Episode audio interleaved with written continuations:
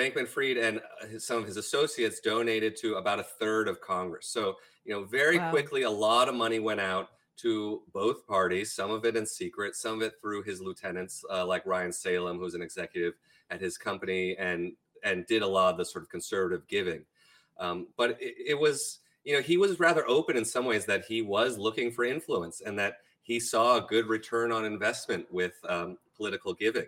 Um, he wasn't sort of shy about that.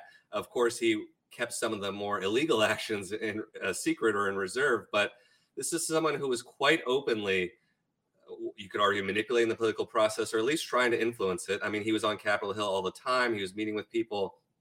Um, and I would talk to f- folks once in a while on Capitol Hill or went down there in the summer of 2022. And I wrote later in the book that that I worked on that uh, it seemed like the ghost of Sam Bankman-Fried had preceded us into every room. I mean, even some of the, mm. the Democrats. I mean, we weren't talking with everyone on Capitol Hill, but some of the Democrats, for example, were like, "This was before FTX went down," but they said, like, "Look, we'd like to have more of a uh, of some opposition to crypto or some some consumer protection things like that, but."